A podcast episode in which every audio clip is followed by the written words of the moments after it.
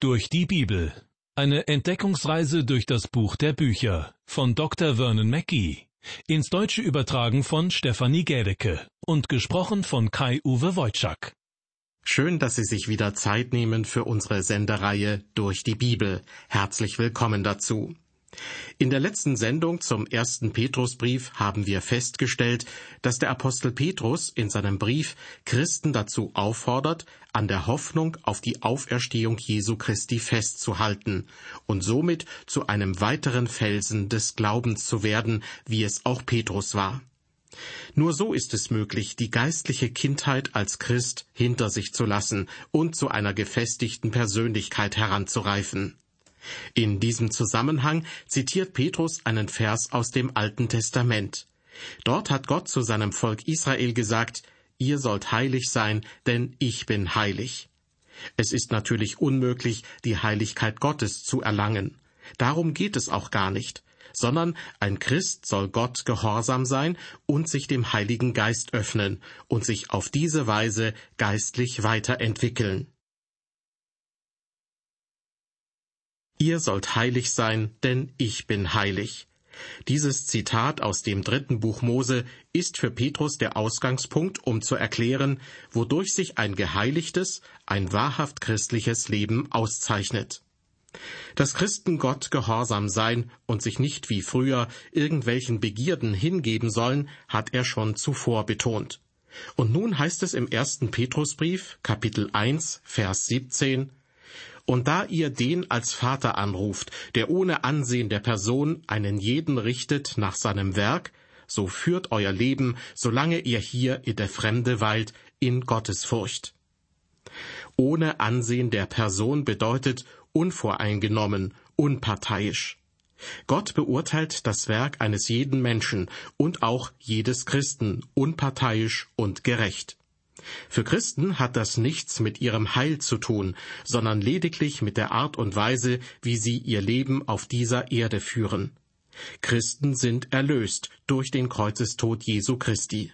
Daran gibt es nichts zu rütteln. Aber die Tatsache, dass Gott auch uns als Christen beurteilen wird, sollte uns wachrütteln, so dass wir unserem Lebenswandel mehr Aufmerksamkeit schenken. Wir sollten dabei nicht oberflächlich sein. Gehören Sie vielleicht auch zu den Sonnenscheinchristen, die stets lächeln und freundlich sind und Glückseligkeit ausstrahlen? Dann muss ich Sie enttäuschen. Das hat mit einem geheiligten Leben, wie Gott es sich wünscht, nichts zu tun. Das Evangelium verändert das Leben und führt zu einer lebendigen Hoffnung, die auf der Auferstehung Christi beruht. Anders ausgedrückt, Christen empfangen ihr Leben vom lebendigen Heiland, der droben zur Rechten Gottes sitzt. Ich lese weiter ab Vers 18. Denn ihr wisst, dass ihr nicht mit vergänglichem Silber oder Gold erlöst seid von eurem nichtigen Wandel nach der Väterweise, sondern mit dem teuren Blut Christi als eines unschuldigen und unbefleckten Lammes. Denn ihr wisst, schreibt Petrus, und ich hoffe, dass auch Sie wissen, dass Sie erlöst worden sind. Schließlich ist dieses Wissen nicht bloß ein Gefühl des Befreitseins von der Sünde, sondern dieses Wissen beruht auf Tatsachen. Christus hat Sie und mich mit seinem Blut erlöst. Will sagen, er hat unsere Sünde auf sich genommen und ist stellvertretend für uns gestorben. In diesen Versen spricht Petrus von der sachlichen Arbeit Gottes für unser Heil die Erlösung. Er musste einen Preis für uns bezahlen.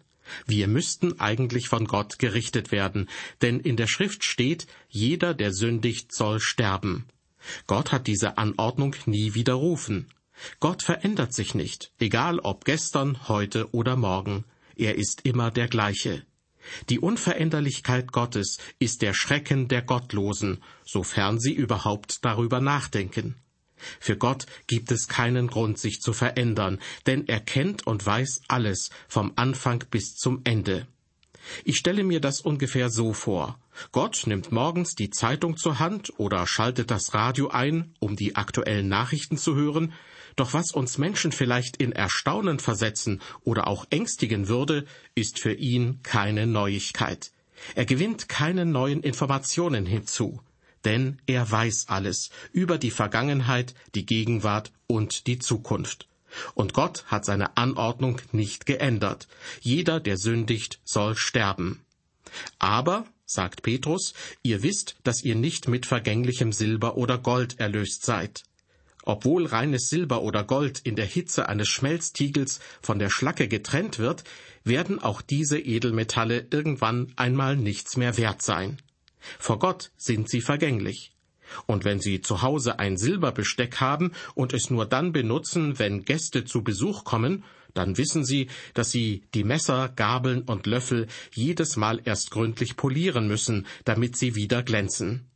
Das mag uns dann an die Tatsache erinnern, dass wir nicht mit vergänglichem Silber oder Gold erlöst sind. Und wovon hat uns Christus erlöst? Petrus schreibt, von eurem nichtigen Wandel nach der Väter Weise. Wenn in der Lutherbibel vom Wandel die Rede ist, dann ist meistens das irdische Leben gemeint.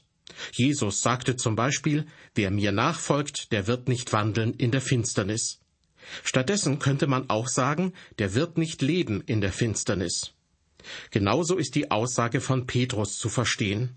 Er sagt, Christus hat euch erlöst von eurem nichtigen Wandel nach der Väter Weise und meint damit, Christus hat euch erlöst von eurem nichtigen Leben. Liebe Hörer, das irdische Leben an sich ist nichtig. Das heißt, ohne die Erlösung Christi ist es leer. Es gibt meines Erachtens nichts Bedeutungsloseres als das menschliche Leben ohne die Erlösung Christi. Alles sonst in dieser Welt dient einem Zweck. Jedes Tier und jede Pflanze auf dieser Erde dienen einem Zweck. Die Sonne, der Mond und jeder Stern am Himmel dient einem Zweck. Aber der Mensch ist bedeutungslos ohne Gott. Jemand hat einmal gesagt, dass die Menschheit die Erdoberfläche bedeckt wie ein lästiger, juckender Hautausschlag. Menschen, die ohne Gott leben, leben am Ziel vorbei. Ihr Wandel ist nichtig, wie Petrus es ausdrückt. Aber, so führt Petrus weiter aus, diesen nichtigen Wandel nach der Väterweise habt ihr hinter euch gelassen. Gott hat jede Menge in euch investiert. Ihr seid nicht mit vergänglichem Silber oder Gold erlöst worden, sondern, Vers 19, mit dem teuren Blut Christi als eines unschuldigen und unbefleckten Lammes. Der Mensch hat Gott nichts für seine Erlösung zu bieten. Das habe ich gelernt, als ich eines schönen Sommers krankheitsbedingt lange Zeit das Bett hüten musste. Eigentlich sollte ich auf einigen Konferenzen Vorträge halten und war auch davon überzeugt, dass das wichtig wäre. Doch Gott machte mir deutlich, bevor du geboren wurdest, bin ich auch ohne dich zurechtgekommen. Und wenn du eines Tages diese Welt verlässt, werde ich ebenfalls ohne dich zurechtkommen. Du denkst, dass es wichtig ist, auf diesen Konferenzen zu sprechen. Aber ich will, dass du verstehst, was wirklich wichtig ist. Ich will, dass du dich ins Bett legst und zu mir aufsiehst und erkennst, dass deine Beziehung zu mir das Wichtigste ist. Ich möchte dir einige Dinge beibringen. Denn wenn du anderen Menschen mein Wort lehrst, lehrst du Dinge, die weit über das hinausgehen, was du selbst begreifen kannst. Ich möchte, dass du erkennst, dass es nicht darauf ankommt, dass ausgerechnet du mein Wort verkündigst. Wichtig ist vielmehr, dass mein Wort wahr ist. So, und nun sei geduldig und warte ab, bis du wieder gesund wirst. In der Zwischenzeit will ich an dir arbeiten und dich so formen, wie ich dich haben möchte. Tja, liebe Hörer, das war es, was Gott mir zu verstehen gab. Und ich habe gelernt, dass ich nichts habe, was Gott notwendig braucht. Deshalb frage ich noch einmal, was können Sie und ich tun, um uns selbst zu erlösen? Die Antwort lautet nichts. Doch wodurch können wir erlöst werden? Petrus erinnert uns in Vers 19 daran, dass wir erlöst sind mit dem teuren Blut Christi. Auch an dieser Stelle betont Petrus, dieser raubeinige Fischer, dass das Blut Christi von unschätzbarem Wert ist. In einer der letzten Sendungen habe ich bereits gesagt, dass manche Christen es als unästhetisch empfinden, wenn vom Blut Christi die Rede ist. Doch meiner Meinung nach müssen wir uns der unschönen Tatsache stellen, dass Christus für uns sterben und sein Blut vergießen musste. Es war das Blut eines unschuldigen und unbefleckten Lammes, heißt es abschließend in Vers 19. Laut Simon Petrus, der drei Jahre lang mit Jesus Christus zusammengelebt hatte, war er unschuldig und unbefleckt. Er war ohne Sünde. Ich werde Petrus beim Wort nehmen, denn er konnte das sicherlich besser beurteilen als so mancher Buchautor, für den Jesus nur ein weiterer Sünder auf dieser Erde war. Diejenigen, die das behaupten, wollen damit häufig nur ein Tabu brechen und auf diese Weise den Verkauf ihrer Bücher ankurbeln. Simon Petrus aber ging es nicht um hohe Verkaufszahlen und nicht ums Geld. Alles, was er für sein Zeugnis erhielt, waren leidvolle Erfahrungen und schließlich die Kreuzigung. Er betont, dass wir nicht durch vergängliche Dinge wie Silber oder Gold erlöst worden sind, sondern mit dem teuren Blut Christi als eines unschuldigen und unbefleckten Lammes. Das hat Gott für uns getan. Weiter geht es nun mit Vers 20.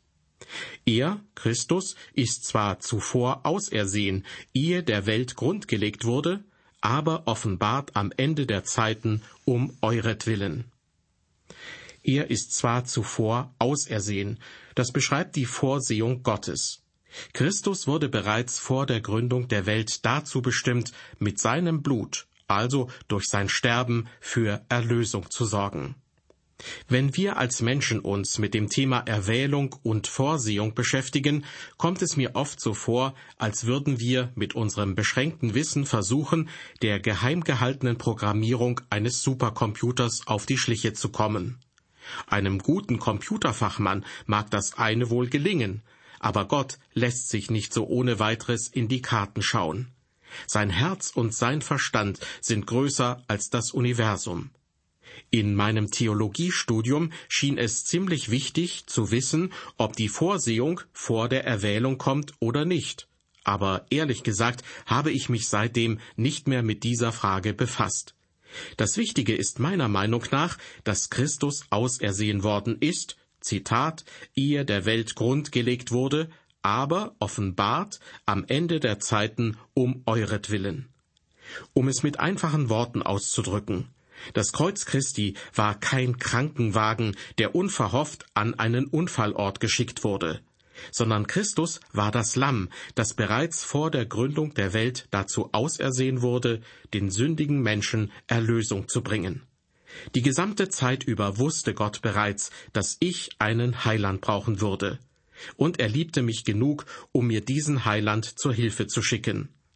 Gottes Herz ist voller Liebe und er schenkt uns die Erlösung, auf die wir so sehr angewiesen sind, durch seine Gnade. Petrus schreibt, Christus ist am Ende der Zeiten um euretwillen offenbart worden.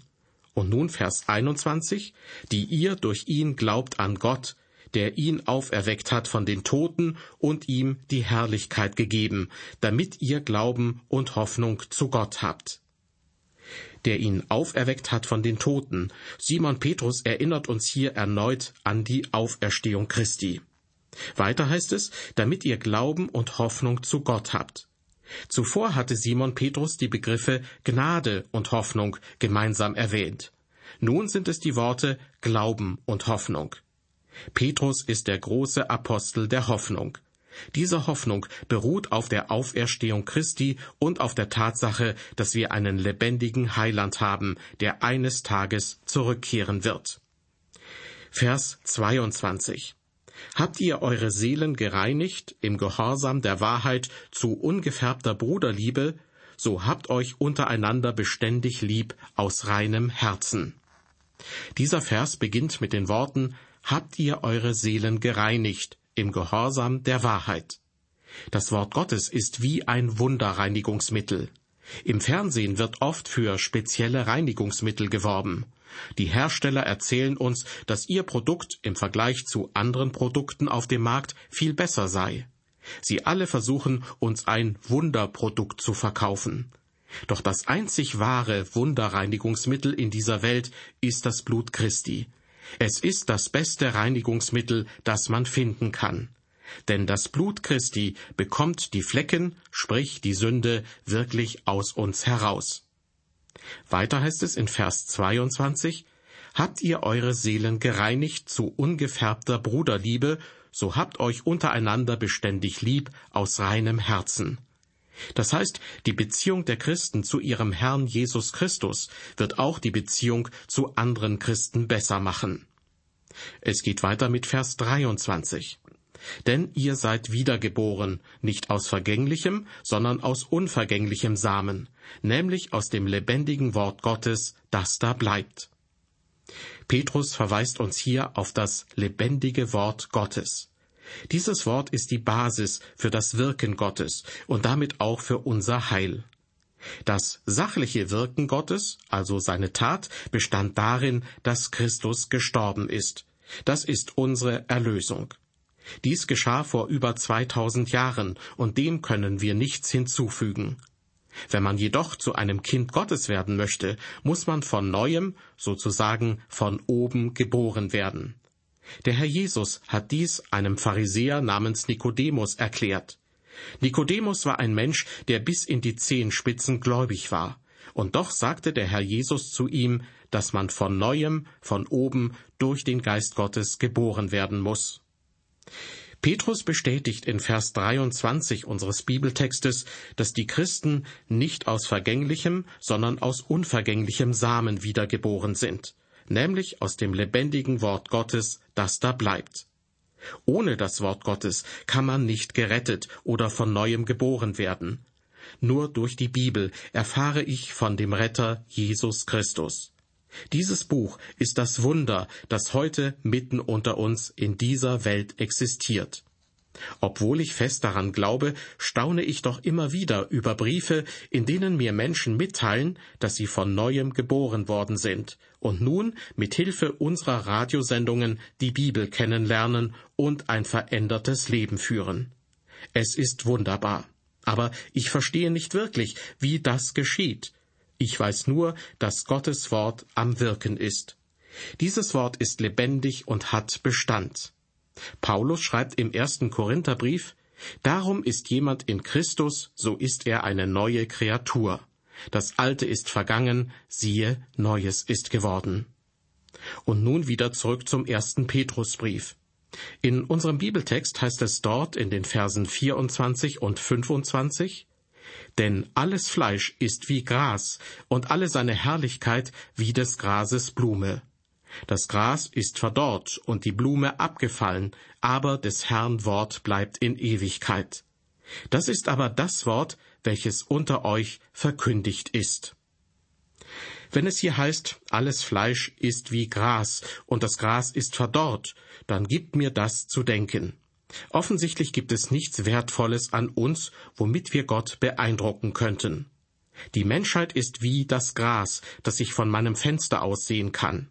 Im Sommer ist es schön grün, aber im Winter stirbt es ab und wird braun. Und die Herrlichkeit des Menschen ist wie eine empfindliche Blume, die bereits nach einigen Tagen ihre bunten Blütenblätter verliert. Aber, schreibt Petrus und zitiert damit den Propheten Jesaja, aber des Herrn Wort bleibt in Ewigkeit. Und er fügt hinzu, das ist aber das Wort, welches unter euch verkündigt ist. Das heißt, Gottes Wort existiert nicht nur in Ewigkeit, sondern es ist ein Wort, das an uns, an Sie und mich gerichtet ist. Gott sieht unsere Vergänglichkeit, dass wir wie Gras oder wie eine empfindliche Wildblume sind. Er sieht, dass wir ihm nichts anbieten können, was irgendwie Eindruck auf ihn machen könnte. Und trotzdem liebt er uns. Sonst würde er sein Wort nicht an uns richten. Und er wünscht sich nichts sehnlicher, als dass wir auf sein Wort reagieren und ihm antworten, Ja, Herr, hier bin ich. Ich bin erlöst mit dem teuren Blut Christi. Deshalb möchte ich mein Leben in deinen Dienst stellen. Weil Gottes Wort so wichtig ist, sollte es in unseren Gemeinden eine wichtige Rolle spielen. Es sollte gepredigt, aber auch gelehrt werden. Vieles andere kann ebenfalls seinen Platz finden, aber im Zentrum muss das Wort Gottes stehen. Denn des Herrn Wort bleibt in Ewigkeit. Mit dieser Sendung zum ersten Petrusbrief haben wir den Schluss des ersten Kapitels erreicht. Petrus hat uns vor Augen geführt, dass Gott alles getan hat, um uns eine lebendige Hoffnung ins Herz zu geben, damit unser Glaube, Zitat, als echt und viel kostbarer befunden werde als das vergängliche Gold, das durchs Feuer geläutert wird, zu Lob, Preis und Ehre, wenn offenbart wird Jesus Christus. In der zweiten Hälfte von Kapitel 1 hat uns Petrus dann vor Augen geführt, was ein geheiligtes, wahrhaft christliches Leben ausmacht. Auch hierzu ein Zitat. Als gehorsame Kinder gebt euch nicht den Begierden hin, denen ihr früher in der Zeit eurer Unwissenheit dientet, sondern wie der, der euch berufen hat, heilig ist, sollt auch ihr heilig sein in eurem ganzen Wandel. Ich verabschiede mich nun von Ihnen und würde mich freuen, wenn Sie auch beim nächsten Mal wieder mit dabei sind, wenn wir mit dem zweiten Kapitel des ersten Petrusbriefes beginnen. Bis dahin auf Wiederhören und Gottes Segen mit Ihnen.